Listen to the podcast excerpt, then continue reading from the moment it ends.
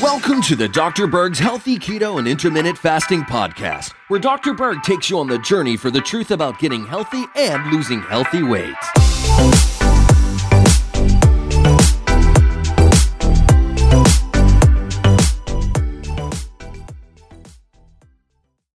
Now, this is a very interesting topic. Why do people in the Middle East have some of the lowest rates of cancer if we compare this to the entire world? Let's do a deep dive. Now, the other name for the Middle East is West Asia. Now, what's conflicting about this information is they have a very low cancer rate, but a very high consumption of sugar rate. And I've done all the videos on this where sugar feeds cancer. So the question is, how are they actually getting lower rates of cancer despite consuming so much sugar? In fact, the Middle East consume more sugar than pretty much any other parts of the world. Now, yes, they have a lot of diabetes and they have obesity and they have other issues, but cancer is on the low side. Now, if we take the average of how many people get cancer in the entire world, it's 198 people out of every 100,000 people get cancer. Now, if we take a look at individual uh, parts of the Middle East, we have Saudi Arabia. 96 people get cancer out of 100,000. Yemen, 97 people out of 100,000. Oman, 104. Qatar, 107. UAE, it's 107. And Kuwait is 116 people out of 100,000 people get cancer. So you can see if you live in these countries, you have a much less risk of getting cancer. Let's compare this with Australia. 468 people out of 100,000 get cancer. They take number one, they get first place in getting cancer. Number two, Ireland is 374 people out of 100,000 people. Next one is Hungary, 368 people, okay, out of 100,000.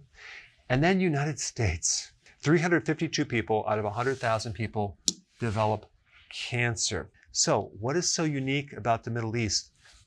Well, number one, fasting, Ramadan. Now, Ramadan is a religious fast that extends over the course of one month. Now, that one month is just one month out of the entire year. What blows my mind is they're fasting right after sunrise to sunset. So they're usually eating before that and eating after that. So Ramadan is considered a type of intermittent fasting only for one month and produces a tremendous decrease in rates of getting cancer.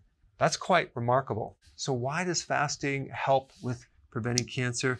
Well, it starves cancer.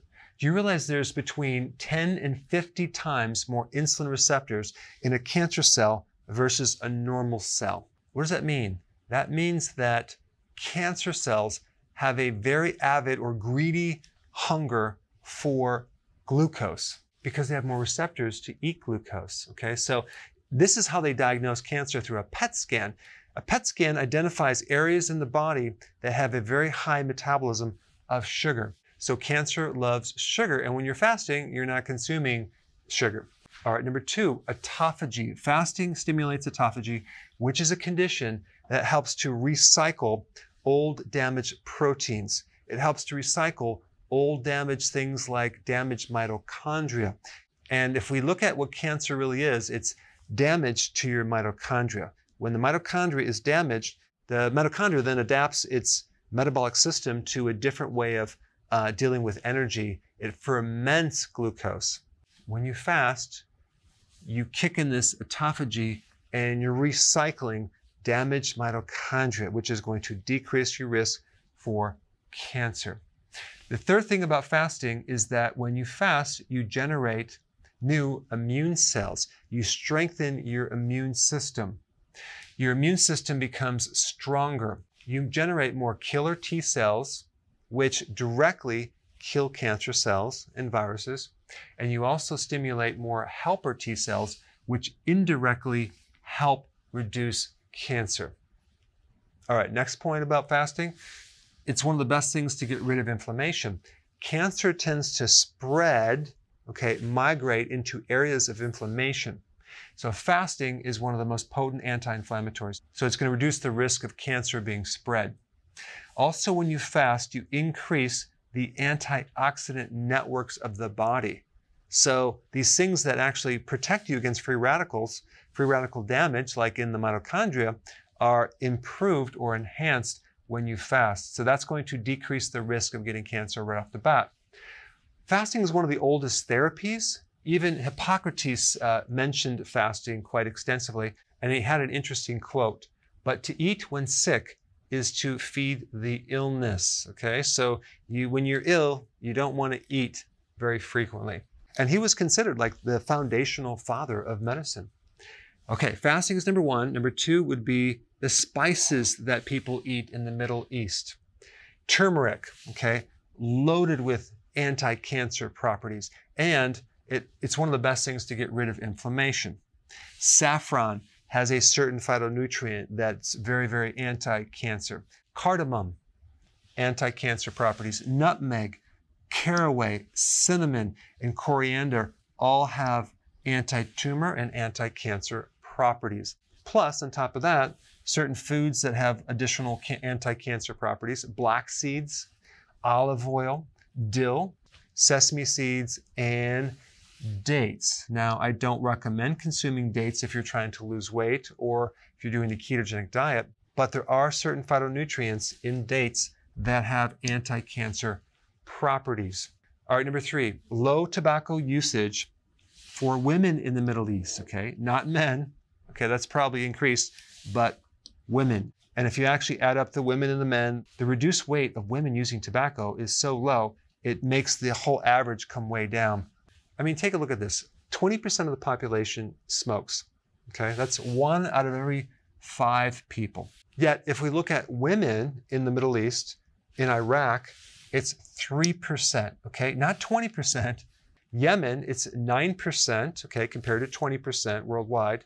And then we have Kuwait, which is only 3%, Saudi Arabia, 2%, the UAE, 0.8% of the entire female population in the UAE smokes. That's a very, very insignificant compared to the worldwide average. And then we get Oman, 0.7%, okay, compared to 20%.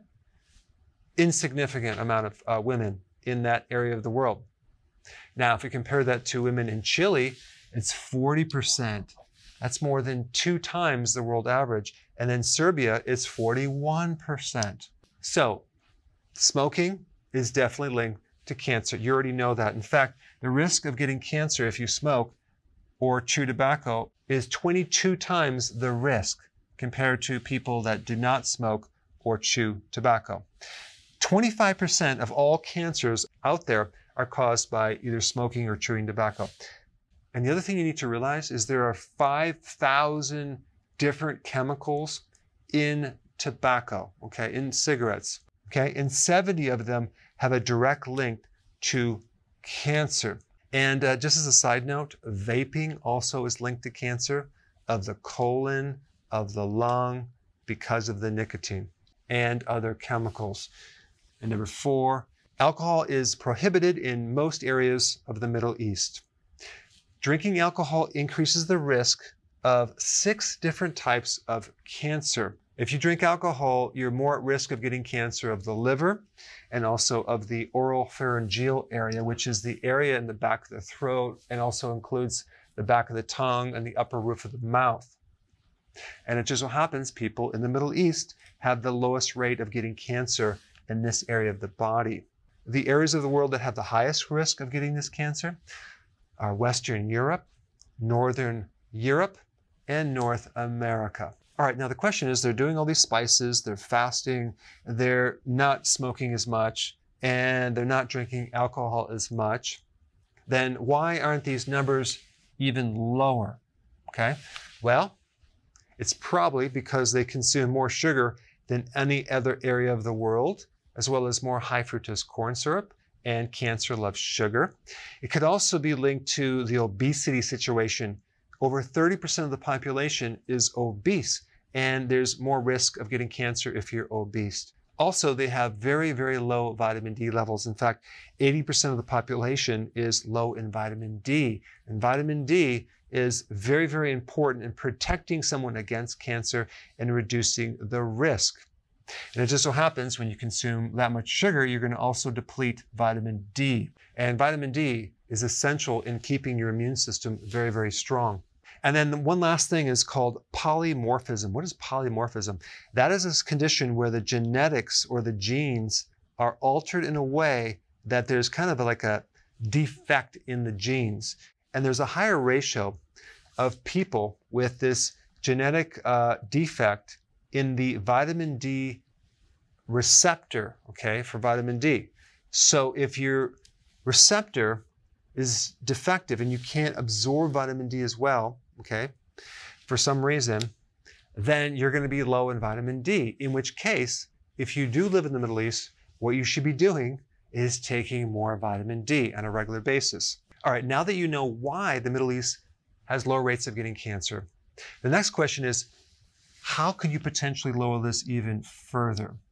And I created a video just in the topic. Check this out right here.